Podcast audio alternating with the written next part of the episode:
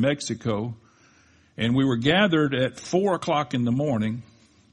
That's the way Allie Mellon did things. Uh, and we were going to, we were just, you know, we were telling everybody four so they'd be here by five. And I, there were people in there anyway. Yeah, so we could leave by ten, yeah. And, and, a friend of Sean Purdue's was up from Panama City, Florida. I don't even remember his name. We called him Jonesy.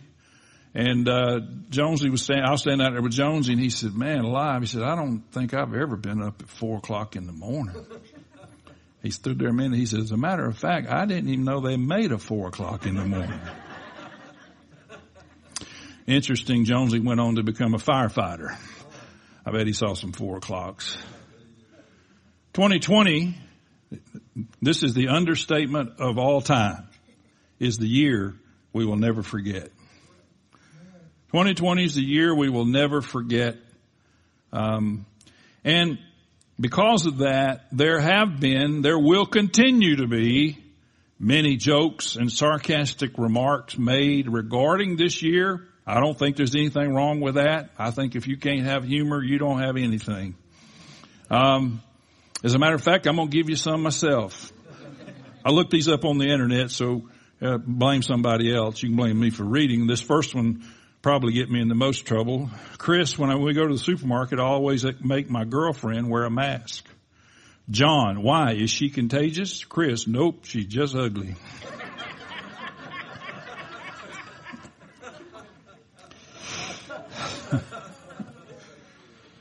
and someone decided that Doc Brown said to Marty McFly in Back to the Future 3, whatever you do, Marty, do not go back to 2020. Just avoid that one. And I was in the bank the other day when three men wearing masks burst in. Thank goodness they were only there to rob the place.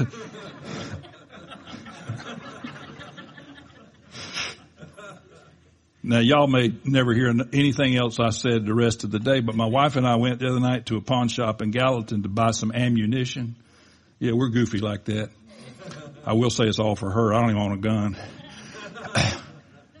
we walked in with masks and I told the guy, I said, I bet you never thought there was going to be a day you was glad people walking here with masks on.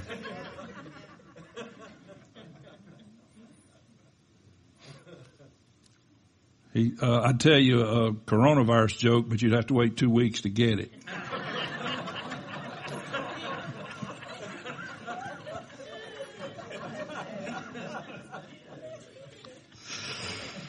2020 is like being 16 again. Gas is cheap and I'm grounded. and just like that, having a mask, rubber gloves, duct tape, plastic sheeting, and rope in your trunk is okay.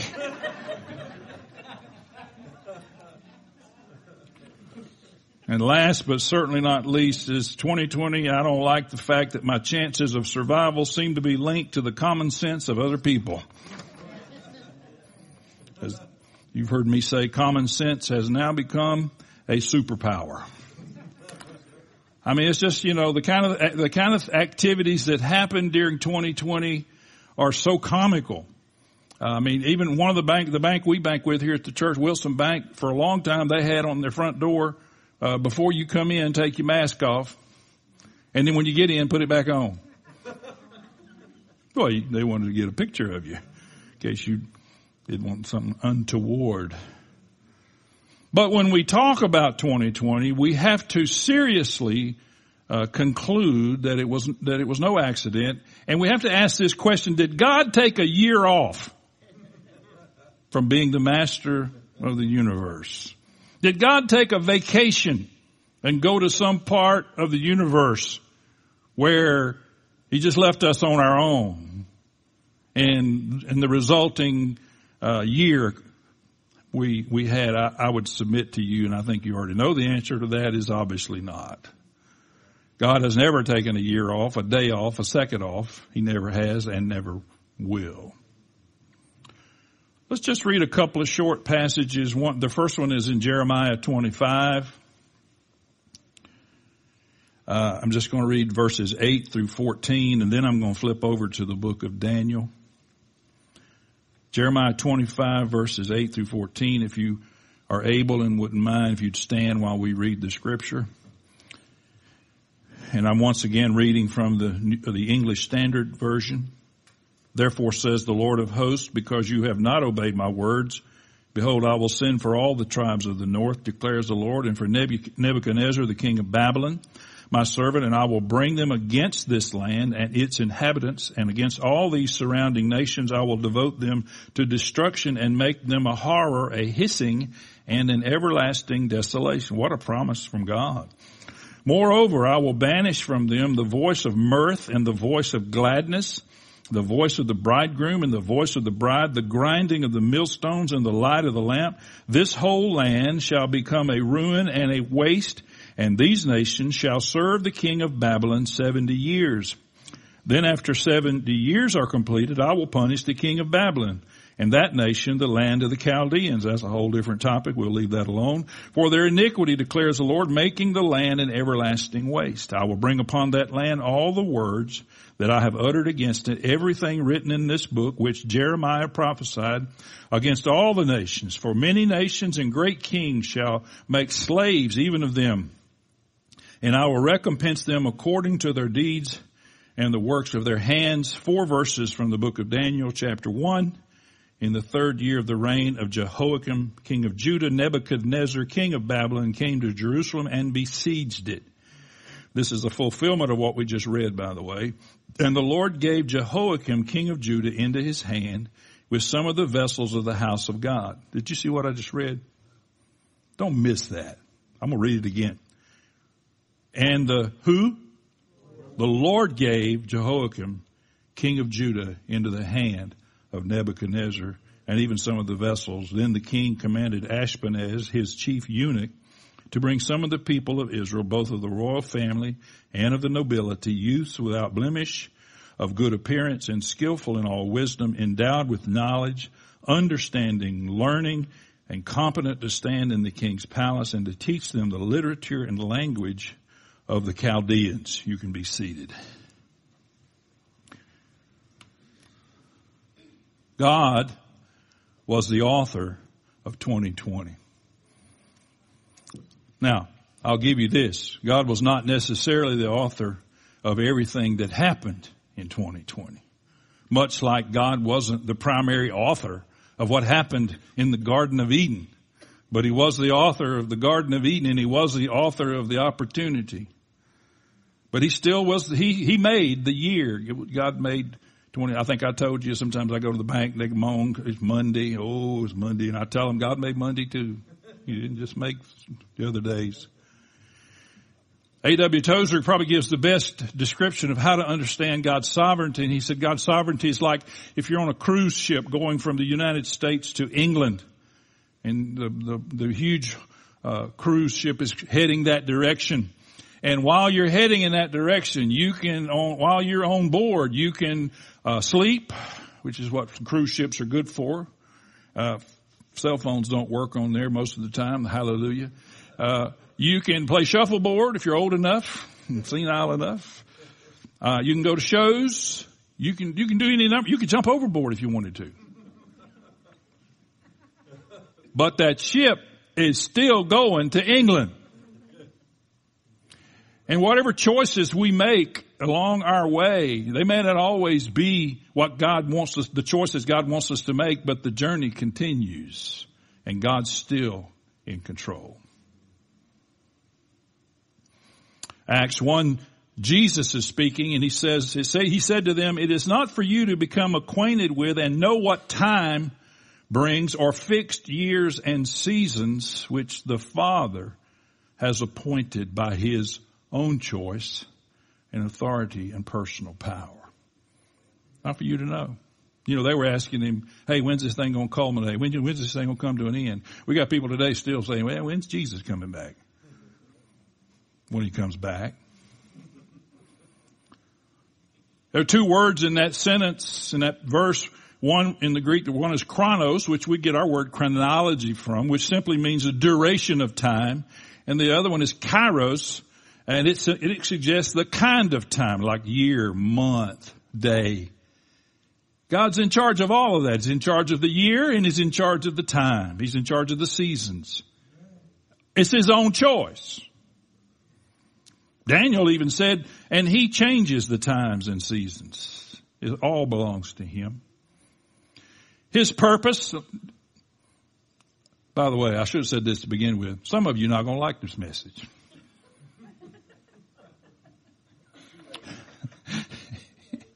I laid awake all night worried about that. Actually, I needed an alarm clock to wake me up this morning. So anyway, his purpose in 2020 was accomplished by him. You might not look like it to us. We might, we might say where, I'd like to see where, show me where, where'd that happen? His purpose, everybody say his purpose. His purpose. See, it's not our purpose. His purpose was accomplished in 2020, even if we don't know what it is. More than once, the scripture says, the zeal of the Lord of hosts will perform this. He's not waiting on our vote. He just does it. And, and this is the part a lot of people don't like, but just hang in there. While he may not be, have been the author of everything that occurred in the year 2020, nothing happened last year. Nothing, everybody say nothing. Nothing happened that not, that did not go through the fingers of God. He said, I just don't believe that. Well, if you want to be wrong, that's your business. I'm going to show you in a minute why I believe that. Is God the author? No. Does it go through his fingers? Yes. You think it was God's ultimate purpose for Adam and Eve to sin in the Garden of Eden? Do you believe he could have stopped that if he'd have wanted to? He takes everything and somehow he turns it into something that will bring him glory. Everything, everything we do, every stupid choice we make, every, every stupid thing we do, everything we do that's displeasing to him, somehow he takes, now we gotta pay a consequence usually, but he takes that, whatever that is, and he turns it into something that brings him glory. And I'm not suggesting we need to go out and pile up a bunch of junk just see God at work. He gets enough junk from us without us doing it on purpose. And so for us to really understand 2020 and, and, and how God is involved and, and, and, and that it was a good year, we understand that our faith is not defined by our circumstances. Too many times we think, well, they're going through a rough time. I wonder what they did wrong. Or if they, you've heard this, if you just had enough faith. You could, if you just had enough faith, and that's when you want to put, you know, take your, your right hand and you pull it up, you make a fist, and you put an elbow on their head. I don't really do that. I just want to. If you just had enough faith, Romans says God has allotted to each of us a measure of faith. You think God was persnickety or, or stingy with the faith? First Thessalonians, or Second Thessalonians says, your faith is growing abundantly. So the issue, saints, is not the quantity of faith. God's given you all the faith you need. That's not the issue. The issue is the exercise thereof. The exercise of your faith. And if you exercise your faith, it will grow. It will grow. It will become stronger. How do you exercise your faith? It's real complicated. You just trust God and respond accordingly. And your faith, your faith will grow inside of you. It won't become larger. It'll become stronger. Daniel, of course, and we just read is, t- was taken captive in Babylon. He was a very young man, probably a teenager when he was taken captive. And Daniel's one of two men in the Bible that there's really nothing negative said about. Uh, Joseph being the other one. And the only negative thing you can say about Joseph, it might not have been such wisdom for him to tell his brothers, hey guy, I dreamed about you, you're gonna bow down before me. Maybe not, but anyway, that was more naivety, I think, than arrogance. Daniel, there's nothing negative about Daniel. At one point, Daniel prays, well, God forgive us for our sin as a nation. And he wasn't even the one that sinned.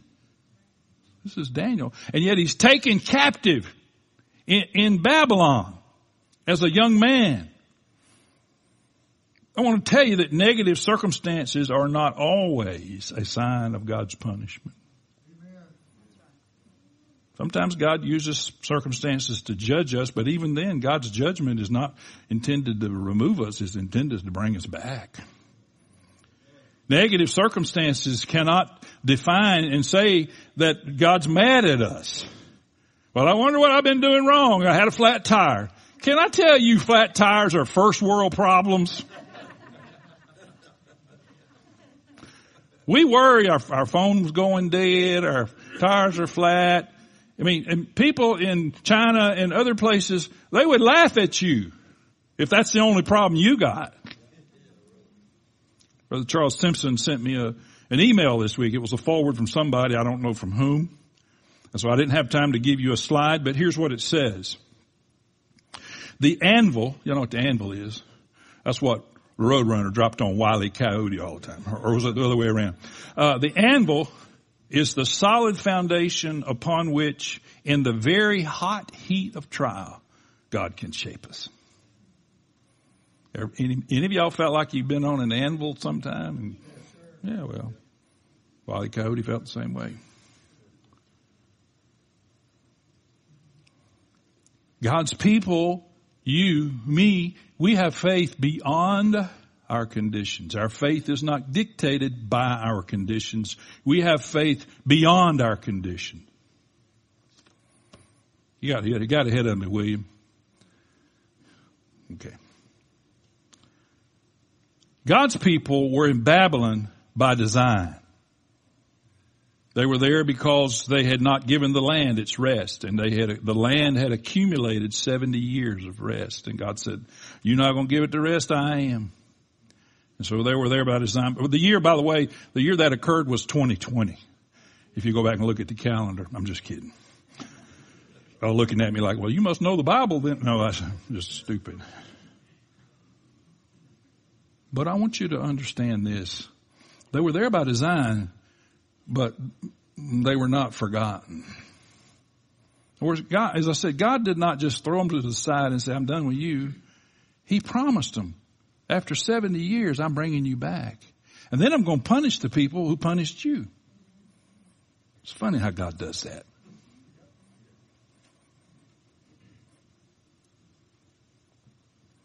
The verse we like to quote a lot, and but used to have it on our wall back in the back. It's not a bad verse. Jeremiah 29, 11, for I know the plans I have for you, declares the Lord.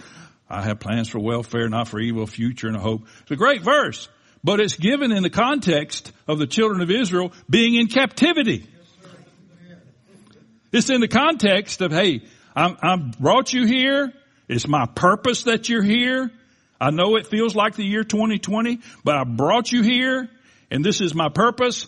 And one day I'm going to have plans for you. One day I have a future for you. But in the meantime, you're here. And you, you know, Verse 7 of that chapter tells us what, tells them what they should do.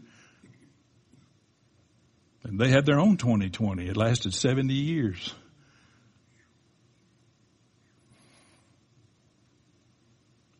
And then there's this fella named Job. Job 1, if you're taking notes. Now there was a day when the sons of God came to present themselves before the Lord. And Satan also came among them. By the word, the word Satan there in Hebrew is really the word adversary. You do have an adversary. They said Satan came among them. The Lord said to Satan, from where have you come? Like God didn't know. Satan answered the Lord said, from going to and fro on the earth and from walking up and down on it. What do you think he was doing? Well, Peter tells us what he was doing. He was roaming around like a roaring lion seeking whom he may devour. We know what he was doing. And God said, and the Lord said to Satan,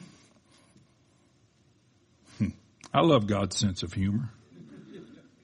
He said, have you considered my servant Job? There's none like him on the earth. He's a blameless man, upright, who fears God, turns away from evil. Then Satan answered the Lord and said, does Job fear God for no reason? Have you not put a hedge around him and his house and all that he has on every side? You have blessed the work of his hands and his possessions have increased in the land, but stretch out your hand and touch all that he has and he will curse you to your face. Satan's a little dumb. That's why he's not in heaven anymore, by the way. The Lord said to Satan, behold, all that he has is in your hand, only against him do not stretch out your hand. So the, Satan went out from the presence of the Lord, which is why I believe, by the way, except Satan gets permission from God, he can't touch Job. By the way, angels, including Satan, are not omnipresent. Amen. They're not omniscient. Right. They're not God. They're just created angels. The devil cannot read your thoughts. God can. The devil, he can see what you do. And God can say, that sure looks stupid to me. And the devil says, I'll get in on some of that.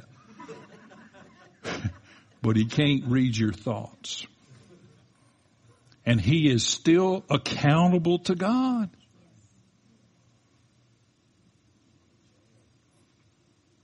Jesus says to Peter, Satan has asked for permission to sift you like wheat. Satan has asked for what? So without permission, he can't sift Peter. Peter had, Peter had his own 2020. It lasted less than 70 years. And you, you know, you've heard me hundreds of times say that Peter expected Jesus to say, I told him no. But all Jesus said was, I've prayed for you. And you might have in the middle of 2020 said, Oh God, deliver us from this. And if you've been listening real close, you would have heard Jesus say, I've prayed for you. And Peter did get sifted. And Jesus told him, he said, when you do return, strengthen your brothers, which meant you're going to fall, dude. But when you do fall, don't let it go to waste. Help somebody else. Of course, Job had these friends Eliphaz, I guess. He says in, I'm not going to read it but in chapter 4 verse 8, he says, uh, well, you know, I know from experience that if you sin, you got to pay the price. So he thinks because he did it, that Job's in the same condition. And Bildad said, if you were up pure and upright, God would deliver you from this. Don't you have friends that do that? Well, you must, you know, you must have something wrong. You, got, you must be doing something that God's not approved. Now you may be doing something that God doesn't approve of, but that in and of itself doesn't mean anything. Their message to Job was that suffering is always the outcome of sin and wickedness is always punished. You ever heard anybody say, well, they got cancer. I wonder what sin they committed. Well, they, Oh goodness. I gotta get off of that. And, and so we see this issue that, that the, whatever's happening in many cases falls on the just and the unjust. That's not fair. Well, you've heard me hundreds of times say God's not fair. Might as well get used to it. God is not fair. Quit trying to tell your children that everything's got to be fair. That's ungodly. Job replies to him, innocent or wicked, it's all to, it's all the same to God. That's why I say he destroys both the blameless and the wicked. Solomon said it's the same for all since the same event happens to the righteous and the wicked, to the good and the evil, to the clean and the unclean. You think, well God, why didn't you spare your people in 2020? Well, in many ways he did. In many ways he did. But even what we had to suffer, by the way, I'm not so sure 2020 is going to be automatically different. But anyway, that's a whole different sermon. You say, well, there's two guys that had bad attitudes, Job and Solomon. They were, was almost backslid. Well, how about Jesus? He causes his sun to rise on the evil and the good. And he sends rain on the righteous and the unrighteous. Now, why do I put, point this out? I want us to understand that regardless of what we might have had to deal with in the year 2020, that God was still involved. God was still there. He was not absent and he was in control. He didn't, he didn't cease being in control on New Year's Eve either. When some of you were up at 1201. People in our house was not. Here's a real key. Job continued to rely on the character of God. Throughout this whole conversation with his pseudo friends, he continued to rely on God's character. No matter what you're going through, no matter what you're facing, no matter what difficulties you might be enduring, always hold on to the character of God. It will get you through. If you don't believe in the character of God, or if you don't embrace the character of God, you're not going to make it through. I always love this verse at the end of the book of Job. It says, and God, he, he, uh, kind of scolds the friends and says, hey, you've been wrong. And the Lord restored Job's losses when he prayed for his friends. Indeed, the Lord gave Job twice as much as he had before.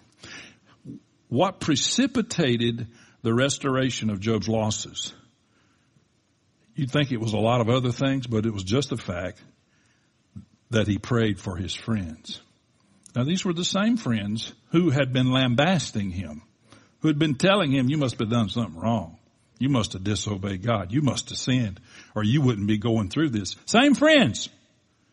And yet Job prayed for his friends. It's interesting the Bible calls them his friends.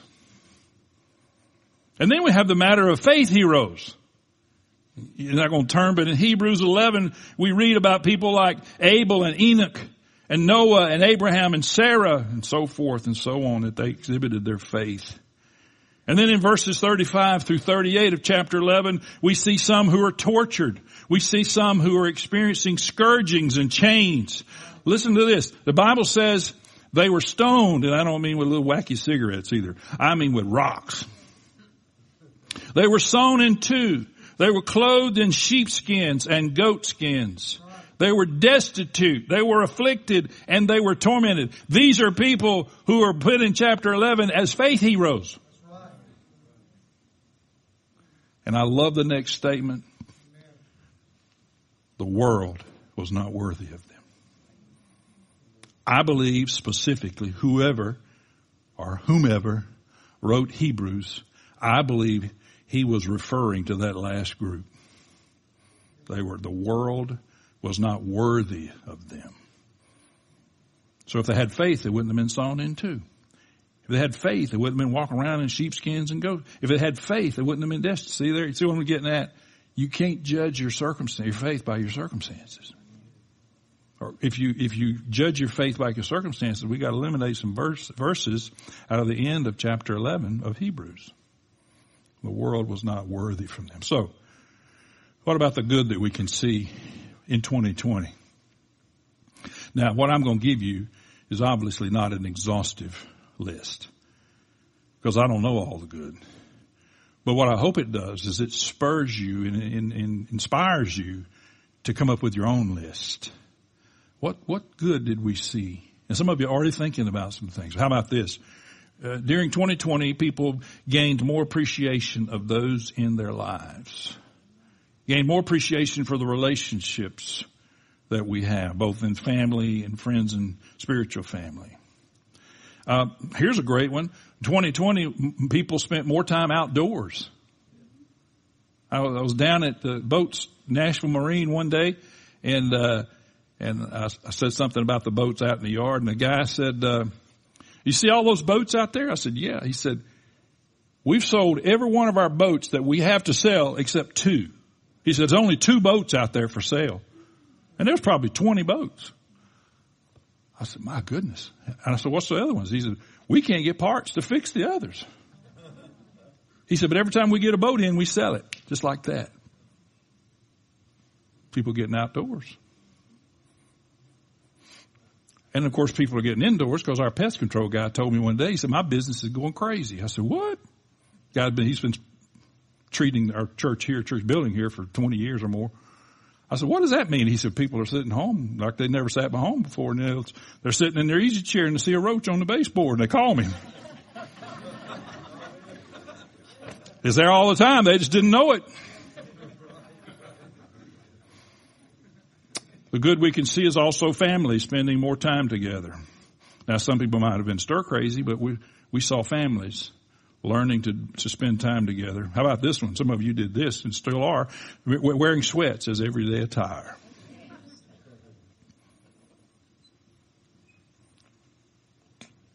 I consider this a good, a good thing. It, there has been an increase in homeschooling. Now here's where I'm going to make somebody mad. I don't believe every child should be homeschooled. But I do believe that as time goes on, I'm becoming less and less convinced of that. but I know people, none of you, nobody in this room, but I know people who should not be homeschooling their kids. Let's just put it that way. But more involvement in the education of the children by the parents is a good thing.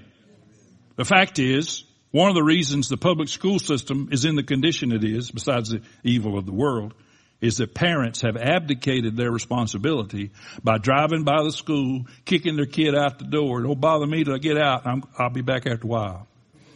Well, we want you to get him. No, don't bother me. You you educate him. I don't want anything to do with it. Well, that's another soapbox. But there's also during this time been a greater appreciation for public school teachers because of what I just said. Parents who are homeschooling are going, whoa, I appreciate them more now. This is not what I thought it was. Yeah, you got to deal with your little squirt now and now you know what I've been going through. In 2020, we learned that we can survive through tough times. Listen to this. I, I, hope to develop this later on, but we learned to be uncomfortable. Westerners, especially American people, we don't like being uncomfortable. We want everything to go smooth. I do. We want everything to go smoothly. We want everything to be comfortable. I think I told you when we had our church in South Louisiana, young man wrote his tithe check one day and I, he, I looked at it. It said Houma Convenient Church.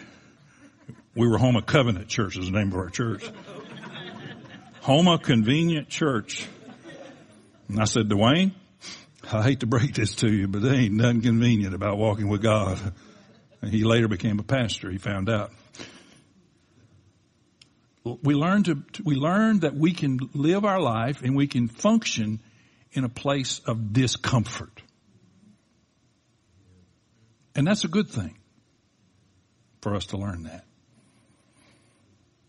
And then we learned about the struggle to become a butterfly. We learned again the struggle to become a butterfly. And we learned the value of the struggle.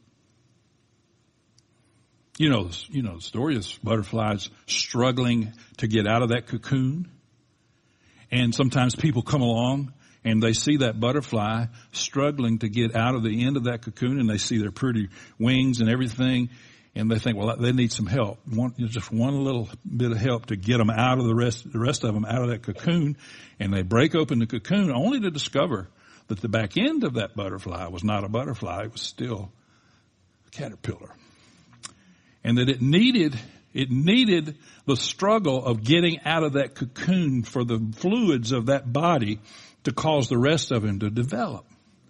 But we come along, we're smart human beings, we're going to help him out and we we uh, caused this butterfly to spend the rest of its days in that condition, which obviously means it's not going to live very long. Some of you, some of us, some of you at home are trying to get out of the struggle. When God says, just hang on. Be uncomfortable. Let the struggle continue and you will be a beautiful butterfly instead of half a butterfly and half a caterpillar. You need the struggle. We need, everybody say this, we need the struggle. Now say it like you mean it. We, I don't like it. I didn't say you had to say you liked it. Nobody likes it. We need the struggle. If the Lord allowed us to go through life without any obstacles or struggles, it would cripple us you'd be crippled. So finally, let us learn. Let's learn from the early Christians. They chose hope over confusion. They chose humility over arrogance. They could have said, this shouldn't be happening to me. I'm a great guy. I've done all the things I've been asked to do. I brought money down there and put it in the basket. I try to behave, say as few bad words as I can during the week. Limit the kicking of my dog. Why would this be happening to me? That's arrogance. They chose humility, empathy over self-interest, and they chose, chose faith over fear. My God, people, please don't let fear dominate your life. Don't be governed by fear. We recognize our frail humanity, and in so doing, we welcome God's presence in the life of His Spirit, which is powerful and pervading, and it asserts God's will over our own will. Sociologist Rodney Stark, who many years was professing atheist, he later uh, admitted that he did believe in God and he was at worst an agnostic, wrote a book called The Rise of Christianity about how that the early, well here's the, the subtitle is how the obscure, marginal Jesus movement became the dominant religious force in the Western world in a few centuries. And one of his conclusions was that as a community, God's people in those days began to share with one another personally and be, through that growth personally, organically, the kingdom of God grew. The guy's written several books on, on early Christians, and I, I don't know if he's still living. If he is, I expect he might become a Christian at some point because he's, he points out that in, in the year 170, in the, in, uh, there was a smallpox epidemic. In the year 270, there was probably, they think it was measles, and the early church had to deal with this. In the midst, he writes, in the midst of human calamity, the Christian community survived and thrived. Christians laid down their lives for other people. And with their extraordinary acts of kindness, Christians were then viewed as a caring community. Remember, this is early on. People are looking at the Christian community out of one eye thinking, wonder what that's going to develop into. Who are those people? It wasn't like today when we live in the Bible Belt. It was a very new suspect group of people and they were just keeping an eye on them. But when they began to show kindness towards one another, things change. Christians bolstered by their faith seem to endure hardships better than others. This is his conclusion. A man who doesn't even profess to be a Christian, but bolstered by their hardships, they endured better than others. And in times of disaster, the Christians in those days were and are able to cope. That's how we can go through a year like 2020 and whatever 2021 holds. So concluding with some admonitions, and I must say I got these uh, from an article written by John Piper. First of all, believe with all your heart in the absolute sovereignty of God. Pray that God would give you that conviction. Pray that God would make His sovereignty so strong in your mind and your heart that you recognize that He is greater than anything or anyone that you might face. He's greater than that. Whatever it is, He's bigger. Believe with all your heart that everything He does is right and good. Pray that God will give you that assurance. That's what, that's where Job was. Job believed that whatever God did was right and good and he trusted his character. Repent of all the times that you've questioned God or found fault with him in the way he has treated you. And pray that God would humble you to see these murmurings as sinful. Amen, is right. And finally, be satisfied with the holy will of God and do not murmur. Don, go ahead and bring up the worship team. I'm going to read one more, just a couple of verses. And I, I would ask you to pay attention to these verses while they're getting ready. We're going to close out with a song. Listen to these verses. Though the fig tree should not blossom. Now we, that's not good. We want figs on the fig tree. Is that right? Okay. Nor fruit be on the vines, grapes, wine, The produce of the olive fail, though, it, though there's no olives, it's not productive. And the fields yield no food. So we have all this crop failure, no. And the flock be cut off from the fold, and there be no herd in the stalls, no animals, no livestock. Everybody say yet. Yet. Yet I will rejoice in the Lord. I will take joy in the God of my salvation. Because God the Lord is my strength. He makes my feet like the deer's and he makes me tread on my high places. Fig tree, no blot not blossoming. Vines, no fruit. Olive fail. Fields, no food. Flocks gone. No herd in the stalls. Yet I will rejoice in the Lord. Can you rejoice in the face of whatever it is? I don't know what 2021 looks like. I do know what 2020 looked like. And I would pray that in the midst of a year like 2020, we could say, I'm still going to rejoice in the Lord regardless of my circumstances. And why is that? I've asked them to finish this, finish out by singing once again, I have a destiny because you have a destiny. Let's stand and sing with the worship team.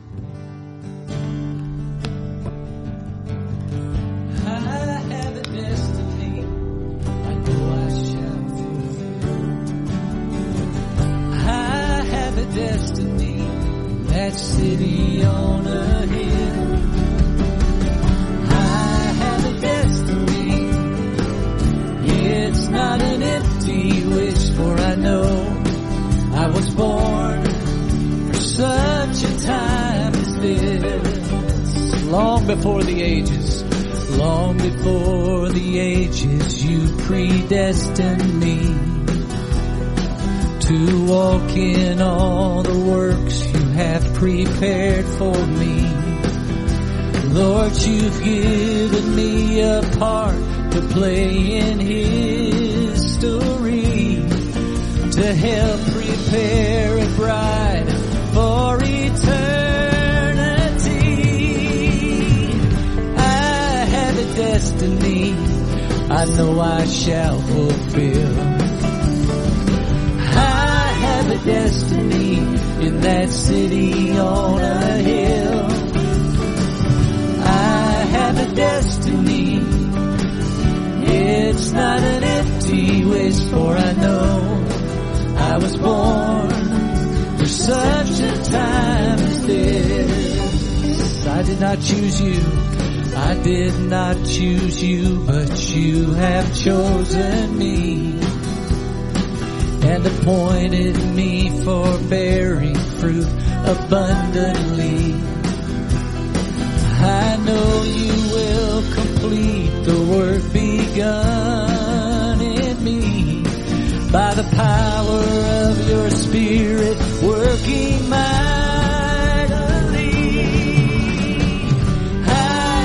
destiny I know I shall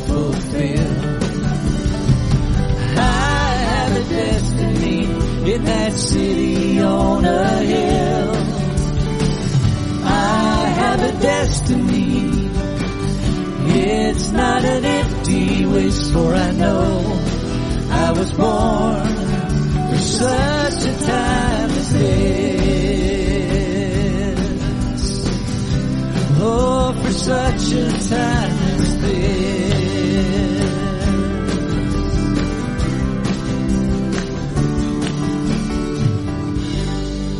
Amen. Go fulfill your destiny. Amen. Amen. Have a great day, you guys. Love you all.